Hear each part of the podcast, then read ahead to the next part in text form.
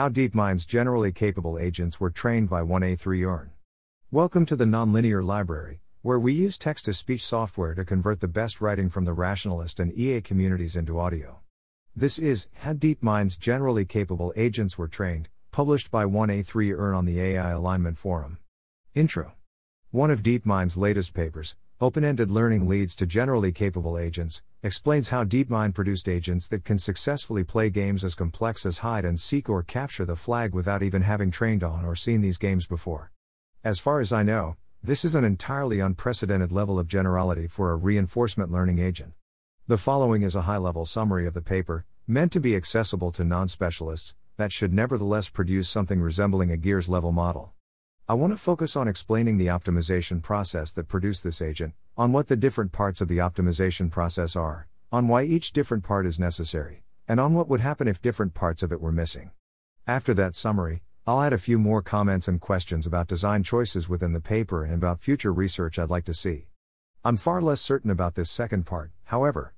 I was going to include a part on AI timelines, but whether this paper influences your timelines, and in what direction, depends on a lot of priors that are out of scope for what I want to do here.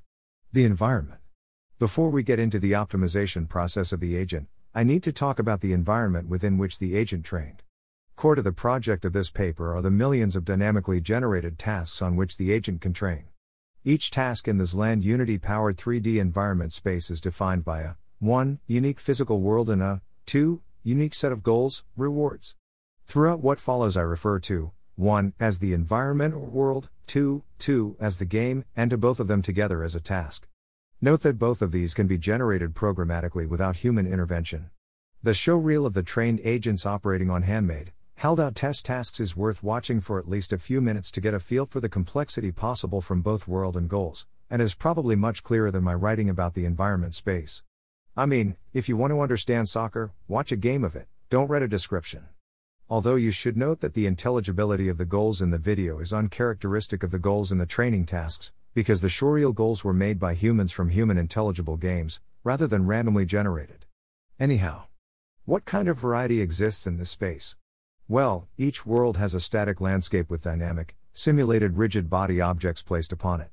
The topographical features of the world can be randomly mutated. The size of the world and lighting of the world can vary. The rigid body cubes, pyramids, spheres, and slabs on the map can be randomly colored, sized, and placed. Each game, with goals and rewards, can also be randomly generated. I'm not being redundant by talking about goals and rewards, each agent both receives information specifying what would cause it to be rewarded, the goal, and receives a numeric reward of 0 or 1 in each time step. The fundamental atoms for the definition of goals are atomic predicates, such as being on, near, far, or holding something. These atoms can be applied to different entities to form subgoals, such as the player is on the yellow floor or the black cube is near the black pyramid. A complete goal is then represented as set of options, disjunctions, over some sets of necessary predicates, conjunctions, a complete goal might be, hold a purple sphere and be near a yellow cube, or see an opponent and be near a black cube. Obviously, such goals can be randomly generated, and obviously there are a very large number of them. The total environment space is then the combination of possible worlds with possible games, forming tasks. This space is enormous, the paper says there are 1016 possible world topologies, and 1018 possible games. I believe that the enormous number of possible tasks is really important if you're interested in machine learning as a path towards actual human level intelligence. Why? Let me back up a little with some Machine Learning 101. In most non reinforcement learning, machine learning tasks, you divide the data from which you learn into two sets a training set and a test set. Actually, at least three, but I simplify for now. Suppose you're training an image model to distinguish between hot dog and not a hot dog. If you had 1000 images with which to train, and you let it train on all of them, it'd be in a bad state. Even if it was able to successfully distinguish between hot dog and not a hot dog for every one of those images, you would not know if it could generalize to new images. It might have simply memorized which of those particular images were hot dogs and which were not, without learning to generalize to never before seen images. You'd be like a math teacher who discovered he was using the same math problems in his Blackboard demonstrations and on his tests, by accident. To avoid this, you could divide your images into a 800 image training set and a 200 image test set. Suppose you train the model on the training set exclusively, without showing it the test set, until it gives you the right answer for all 800 images in the training set. You then check what results it gives you on the test set, without training on the test set. If the model has learned to figure out the platonic form of a hot dog from the training data, it might give you the right answer for 199 of your 200 image test set, indicating that your training has been a success. On the other hand, if it has simply memorized the data in your 800 image training set, it might do no better than random on the 200 image test, indicating that you have overfit to your training data. This kind of process is absolutely fundamental to non reinforcement learning machine learning. The first thing you learn as an ML engineer is to always carefully divide your data into training and test sets, well, training, test, and validation sets, and sometimes more, and never to confuse them. The problem with reinforcement learning is that until a few years ago, for 99% of the tasks, there was no distinction between training and test set. You could train an algorithm to play breakout from the Atari learning environment, and if it did well, it did well, and you wrote your paper, and didn't try your algorithm against a test game. In retrospect, this is somewhat shocking. But to be fair, it is a little unclear what the distinction would be between a training task and a test task in reinforcement learning. What is a game that's similar to a game you play on, such that it's the same task in some sense, like identifying a hot dog, but which is nevertheless not the same task in another sense, like identifying a different picture of a hot dog? When the answer rolled around, it was of course obvious, levels of a video game could fill this notion fairly precisely. OpenAI's ProcGen benchmark is a good example of such an environment. You can train on some arbitrary number of procedurally generated levels in various video games, and then test your performance on a never before seen set of other procedurally generated levels. It became pretty clear from results on ProcGen, and elsewhere, that the existing RL algorithms were probably horribly, horribly overfit. In the case of ProcGen, OpenAI showed that an agent could train on 100 or even 1000 different levels of some task, learn to do very well on them all, but still do very, very badly on a never before seen level.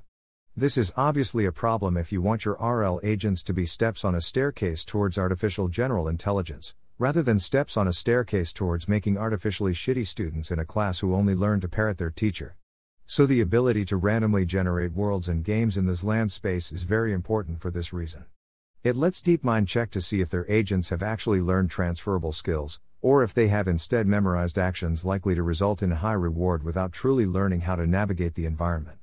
DeepMind's paper specifies, Appendix 3, that they created a list of test worlds, where a world is a topology and set of object placements, and test games, where a game is a set of rewards, goals, and never train their agents on tasks, combined worlds and games, where either of these match the held out test worlds or games.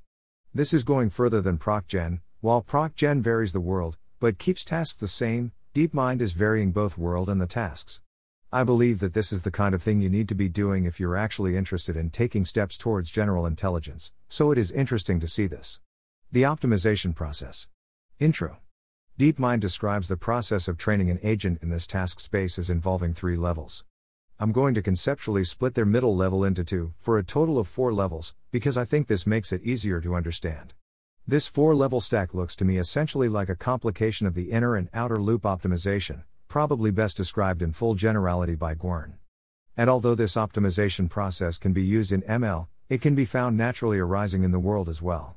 The basic mechanism behind such a two part optimization process is to have a quickly acting, but unavoidably biased or inaccurate inner optimizer, which is evaluated by a slowly acting, but unbiased and accurate outer optimization process. Within the context of natural history, for instance, you can view human intelligence and evolution as this kind of two level process optimizing reproductive fitness. Intelligence is the inner optimizer. It is fast, it allows you to come up with ideas like crop rotation, writing, irrigation, and so on, which allow the humans that implement these ideas to have lots of reproductive success. But it is also inaccurate, from the perspective of reproductive fitness, it allows you to come up with ideas like social media and online porn, which might cause the humans that implement these ideas to have less reproductive success. The fast inner loop of human intelligence is ultimately judged by the slower, outer loop of reproductive success or natural selection. Similar dynamics can be found in the economic sphere, with internal to a corporation change, inner loop, and bankruptcy, outer loop. The three or four level process that DeepMind creates is a little more complex, but mostly the same kind of thing. Here's a description of the four levels. I'll go into each of them in more detail below, this is just for initial orientation. 1. Reinforcement learning improves the performance of an agent over a particular mixture of XLand tasks. Note that this is done for many different agents all at once. But at this part of the optimization process, the agents are only causally connected as occasional opponents to each other in competitive tasks, or cooperating partners in cooperative tasks. 2. An agent specific teacher adjusts the distribution of XLand tasks to ensure the right difficulty. That is, as the agent trains, a teacher adjusts the tasks to be neither too hard nor too easy for the agent. 3. Periodically, two different agent teacher pairs are compared, and pairs that do better against a measure of general competence are copied and replace pairs that do worse. That is, natural selection occurs against our actual objective, a carefully developed notion of general competence. 4. Periodically, replace all of our agents with a new generation of agents, initially trained to imitate the best agents from the prior generation. That is, we replace all of our current agents, because after training for some time, neural network based agents seem to lose some of their flexibility and ability to learn. We bootstrap the new from the old agents so they learn faster this time around. I'm going to dive into each of these steps in much more detail below. I want to note something before I begin, though. None of these steps involve revolutionary changes, no Kuhnian paradigm shifts are involved in this paper. What this paper shows is what you can accomplish through combining current state of the art techniques, making incremental progress, using good engineering, and throwing a little bit, though not that much, really, of money at compute. It also doesn't by any means establish an upper limit to these things. I believe the results here clearly indicate you'd make further progress by scaling up along the same lines. 1. Reinforcement learning. The innermost loop is the one that actually changes how agents act, by adjusting each agent's neural network to increase the likelihood of actions leading to reward. Each agent runs through the, aforementioned, distribution of dynamically generated tasks within the space of possible tasks. In the beginning, each agent's actions are random, each just flails around in the virtual worlds. The neural network parameterized policy, which defines what actions the agent is likely to do, is initialized with random values, and so initially outputs a mostly even distribution, with every action as likely as every other. Thus, the random flailing. But this random action is nevertheless a kind of exploration. Some actions lead to more reward, and some actions to less. The kind of actions followed by above average reward are made more likely, when in similar situations. And the kind of actions followed by below average reward are made less likely, when in similar situation. Over time, the distribution of actions output by the neural network becomes less even, and begins to put more probability mass on the better actions, and less probability mass on the worse actions. This general technique of thus adjusting the probability of actions directly is policy gradient optimization. The generalizing power of a neural network is used to help recognize similar situations, as is the case for all neural network based optimization methods. There is a lot of complexity in the architecture of their neural network, which I have not addressed above, but this is nevertheless the core of it. By many measures of human intelligence, this is a very stupid algorithm. Notably, this kind of algorithm is model free, no component of it, at least directly, predicts what the environment or what an opposing agent will do. If you think that intelligence requires prediction, then you'll think that this algorithm is missing very important parts of intelligence. Instead, it is mostly learning a mapping from situations to actions, where the generator of this mapping adjusts it to produce higher reward. Note, though, that policy gradient methods, and other model free methods, can act as if they are predicting things. OpenAI 5 was trained through policy optimization, and when playing, looked as if it was anticipating what its opponents would do. But in fact, it had merely encountered many similar situations with opponents, and thereby learned what kind of actions maximized reward in them. This is leaving entirely aside more difficult MESA optimization complications. The specific policy gradient method that DeepMind used is versus MPO, which DeepMind also created. They presumably chose this algorithm because tests on versus MPO in the paper introducing the algorithm show that it performs well in a multitask setting, i.e., Using it, DeepMind trained a single agent on all of the Atari 57 tasks, and found that its median performance was still better than human, although the open ended learning paper doesn't not mention this motivation.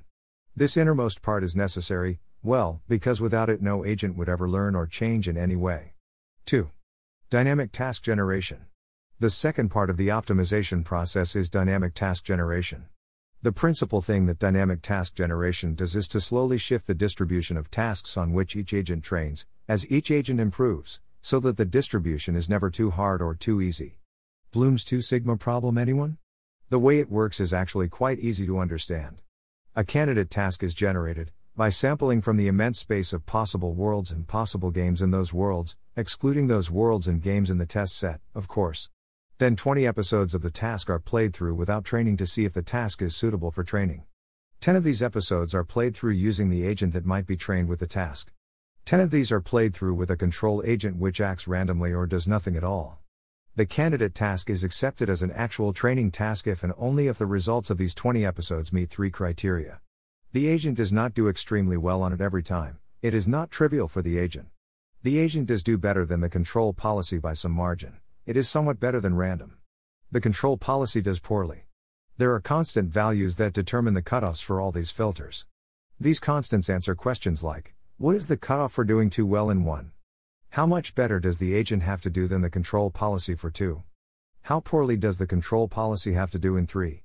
It is important to note that these values are themselves unique per agent, every agent has their own dynamic task generation filters. These constants together define what I have sometimes referred to as the teacher above, but teacher implies too much complexity. There's nothing to the teacher but these few numeric constants, together with how they are applied in the three rules above. Why is this necessary? Well, to take a step back, a big problem in RL is how you first get some signal from which to learn. The majority of reinforcement learning algorithms don't learn at all until they've received some variance in the rewards that they receive, some departure from normal, in either a positive or negative direction. Until they receive some signal in this fashion, they only perform random actions. This, of course, presents a difficulty because many environments have extremely sparse rewards. Imagine trying to play a video game like StarCraft, but only doing random actions until you, by doing random actions, win your first game. Even with an enormous number of trials, you probably never would win, even if you played until the sun grew dim and the stars disappeared from the sky. And so you would therefore never receive any signal, and would never improve in any way. There are a number of different ways to approach this problem. One way is to pre train agents to imitate humans. For DeepMind's AlphaStar StarCraft playing agent, for instance, they trained an agent to simply imitate humans first. This at least gets the agent to the point where it is able to win games against easier opponents, after which reinforcement learning in general can start. But this obviously only works in domains where you have a large number of recorded human actions to imitate, which DeepMind does not have here. Another way to address this problem is through attempting to give agents something like curiosity. Curiosity aims to lead the agent to explore the environment, in some better than random fashion, even in the absence of an extrinsic reward. You could try to implement a curiosity module by rewarding agents for encountering states where they cannot predict the future well. Or you could do something more sophisticated, like learning an ensemble of models and then exploring the places where the models disagree. This method has the advantage, as far as I can tell, of being the most explicitly human like approach to the task. But no one has really settled on the perfect implementation of curiosity. DeepMind, of course, settles on curriculum learning, which, as the name implies, Works like something like school. You first give the agent a very easy task, which it might be able to do sometimes by random chance. Then you give it a slightly more difficult task, which it is able to do acceptably on because it is no longer doing entirely random actions. And so on. There are many ways to implement curriculum learning, but DeepMinds is implemented through the dynamic task generation and three criteria filtering mechanism mentioned above. So, one function of the dynamic task generation is to provide curricular learning, so that agents can start learning at all. We know that this is important. DeepMind performed an ablation where they removed dynamic task generation and found that learning proceeded much more slowly. When dynamic task generation was removed and some other tricks to speed up the initial learning were also removed, pretty much no learning occurred at all. Dynamic task generation and filtering is not only important because of how it helps provide curricular learning, though, it's also important for how it interacts with the next stage population based training. 3. Population based training. At this level of optimization, the population of agents starts to interact through something like natural selection. The basic notion of how this works is once again relatively simple. Periodically during training, we compare two agents that we have not recently compared. The comparison takes place along a carefully developed measure of general competence. This measure emphasizes things like not failing catastrophically on as many tasks as possible and being pretty good at a large number of things over things like having a very high average score and doing very well at some a limited number of tasks. If one agent's performance dominates another agent's performance along this measure, then the better agent replaces the worse, the weights of the better neural network are copied over, together with the agent specific task generation hyperparameters, with random mutations to the hyperparameters. Why is this necessary? Isn't each agent already being trained on a broad curriculum of tasks of generally increasing difficulty, which we would expect to lead to general competence in any case?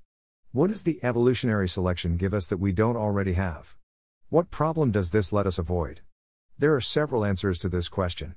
The more narrow answer is that this allows the dynamic task generation hyperparameters themselves to shift in a direction that promotes general competence.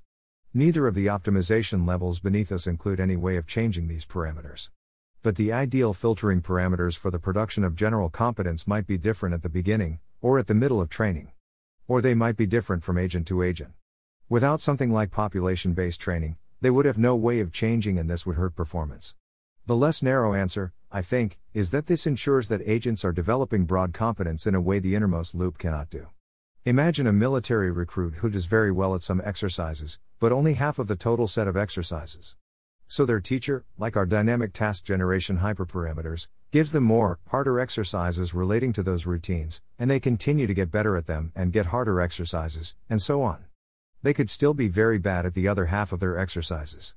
They would have failed to develop broad competence even though their teacher kept increasing the difficulty of their exercises as they got better at them. Similarly, each agent in our population of agents will learn to get better at some distribution of tasks, then, but without population based training, they might not spread themselves broadly across the entire span of this distribution. Like a student who advances wildly at subjects she prefers, while ignoring subjects she is not good at, our agents might not approach our desired ideal of general competence. Population based training helps prevent the scenario by multiplying agent teacher pairs that do well generally and non narrowly. At least that's the theory. DeepMind did perform experiments where they removed PBT, and the performance of the agents on the tasks they were worst at fell, as the theory would predict. As I eyeball it, though, it looks like it was not an enormous change. But we can be sure PBT is at least doing something. 4. Generational training. After training an RL agent on an ever shifting basket of tasks for a while, its improvement slows down. It stops learning quickly. It might even regress. It's enormously tempting to analogize this to how humans, too, learn more slowly after some time, but would probably be counterproductive to understanding. But, regardless of why it happens, the fact remains that it does happen. To combat this problem, DeepMind uses generational training. It works like this. After large number of all the steps from 1 through 3, you stop training your agents. You spin up an entirely new batch of agents, with their neural networks initialized to random values, and start training them. The difference is that this time, for the first few billion steps of training, you aren't just training the agents to maximize reward, you train them to output a probability distribution over actions that matches the probability distribution of the best agent from the prior generation. In other words, your agents are trained to match what the prior agent would do in those tasks. After a few billion steps, you stop trying to imitate the prior agent, but by then, you've boosted the performance of your student to far past where it would otherwise be. And after further reinforcement learning, the student agent generally exceeds the teacher agent with which it was initially trained. Why is this important? Well, two reasons. First, it just improves performance, in a generic way that has nothing to do with open ended learning specific to this paper. It just helps combat a weakness of our current RL tasks. One of the initial papers on kickstarting agents by training them to imitate other, trained agents showed that the kickstarted agents eventually exceeded the performance of the UN kickstarted agents by 42%. The effect here is less dramatic, but DeepMind's ablation shows that the agents which learned from prior agents eventually exceed the performance of those from which they learned, even when those from whom they learned were trained for longer. RL is hard, and DeepMind wants any kind of performance gain it can get, even if the gain is generic and has little to do with open ended learning, and this provides it. Second, generational training provides a convenient way to switch lower level objectives as generations pass, in order to promote more general learning. For instance, for the first two of the five generations in their experiment, the objective they optimize the PBT training against focuses even more strongly on OK performance over many tasks than it does in the subsequent three generations. In the first two, it optimizes only for increasing the percent of tasks you get any reward from. So having generations provides a convenient switching point for changing lower level features of the training. Summary and results. I can now review the training process. At the lowest level, each agent runs through tasks, slowly increasing the probability of the kind of action which is followed by reward and decreasing the probability of the kind of action not followed by reward.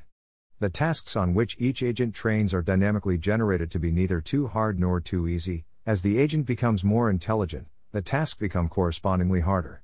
Periodically, two agents are compared according to a measure of broad competence. Agents, and dynamic task generation hyperparameters corresponding to the agents, are removed if they perform poorly, and copied with mutations if they perform well. Over even longer periods, entire generations of agents are removed, and the best used to pre train subsequent generations of agents. This goes on for five generations. Daniel Kokotajlo estimated very approximately that this cost about half a million dollars to train. What does that half million get us, in terms of performance? In short, Something probably significantly stupider than a mouse, but which is still among the smartest artificially intelligent agents that have been created, by conventional human standards of intelligence. I'm tempted to say it's the first artificially intelligent agent it would make sense to compare to a mouse. Well, as mentioned, the agents can solve, or, at least get non zero reward, in non trivial problems they have never seen before. Here are some of the handmade games the agents were able to score in, despite never seeing them before, with DeepMind's names and descriptions. Catch 'em all, a cooperative game where two players must gather five objects from around the world and bring them together.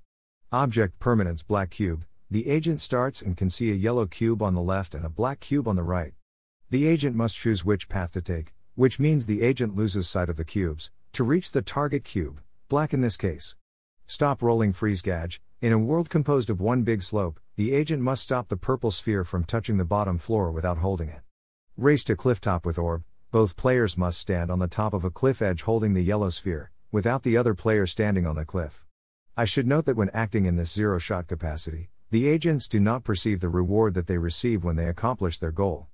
That is, they must identify when they have accomplished the goal, because the numeric reward that they are given only alters them when they are training, it isn't perceived by them during their activity. This makes all of the above at least marginally more impressive, they cannot merely fiddle with things until they receive a reward, then stop. But we also should look into the darkness. Here are some problems the agents cannot get reward in. Tool use climb 1 The agent must use the objects to reach a higher floor with the target object. Sheep herder The agent must make the other player stand near a set of target objects. Make follow easy The agent must lead the other player, whose policy is to follow, to a particular floor color. It's hard to know how much to make of these failures. On one hand, a human could easily execute them. On the other hand, they are very out of domain of the set of training worlds. Tool use climb, for instance, apparently involves building multiple ramps to reach a location. The world generation procedure explicitly excludes worlds where ramps are required, so the agent would never have seen any such world. I very strongly suspect that if given a slightly more expansive training environment, with places that required a ramp to reach them, then these and similar tasks would have been easily accomplished by the agent. This possibility of further capacity is reflected by how well the agent does on the dynamically generated, non human generated held out test set.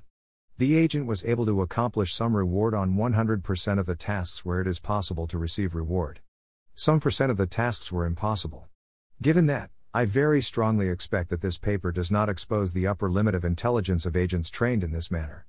Like GPTN, it presents us with a curve reaching up and to the right, where our prior theories about the world are likely to shape what shape we think that curve has. Critique. There are some specific features of this work I was a little disappointed by, or would like to see remedied in future works. Here is a partial list. This section is very mildly more technical than the previous sections. 2. Specific goal neural network. As mentioned above, goals are specified for the agents as sets of an S joined by or S. So goals are things like A and B, or C and D, or a and B and C, or D and E, or F. The agent cannot receive goals specified in another fashion. The neural network is not built to be able to understand a goal like A or B and C or D. And in general, the grammar that it understands is quite limited. This makes some of the accomplishments of the agents a little less impressive. DeepMind has a section explaining how the agent is able to switch between alternatives. It is able to start to try to accomplish one branch of a disjunction, but then to switch to another when it realizes there is an easier way to be rewarded. The way that its brain has been built very specifically to understand such a disjunction makes this accomplishment much, much less impressive. I nevertheless anticipate that future versions of this work will try to accommodate a more expansive grammar. Extra information during training. The neural network trained through policy optimization has two parts. The recurrent part of it rolls up all of the observations that the agent has made up until that point in the episode, it corresponds to a kind of general awareness of the situation. The non recurrent part of it receives information about the goal and then queries the recurrent part of it to help figure out what action in that situation leads to the most reward. During training, the recurrent part of the neural network is trained to predict the truth of all the predicates involved in the goal. This feels like cheating to me, it certainly would be impossible with a sufficiently more expressive grammar defining the goal.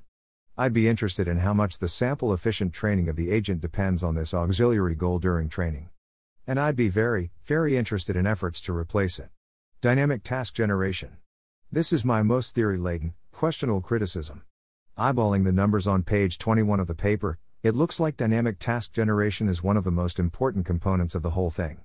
Performance plunges by a lot when it is removed. I think this is important, because dynamic task generation occupies much the same space that curiosity does, in terms of functionality. Both help address the problem that current RL algorithms simply cannot solve unaided, very sparsely rewarded action spaces. In the long run, I think, curiosity is a better bet than curricular learning for actual intelligence. It feels like a core part of intelligence, one we cannot yet create.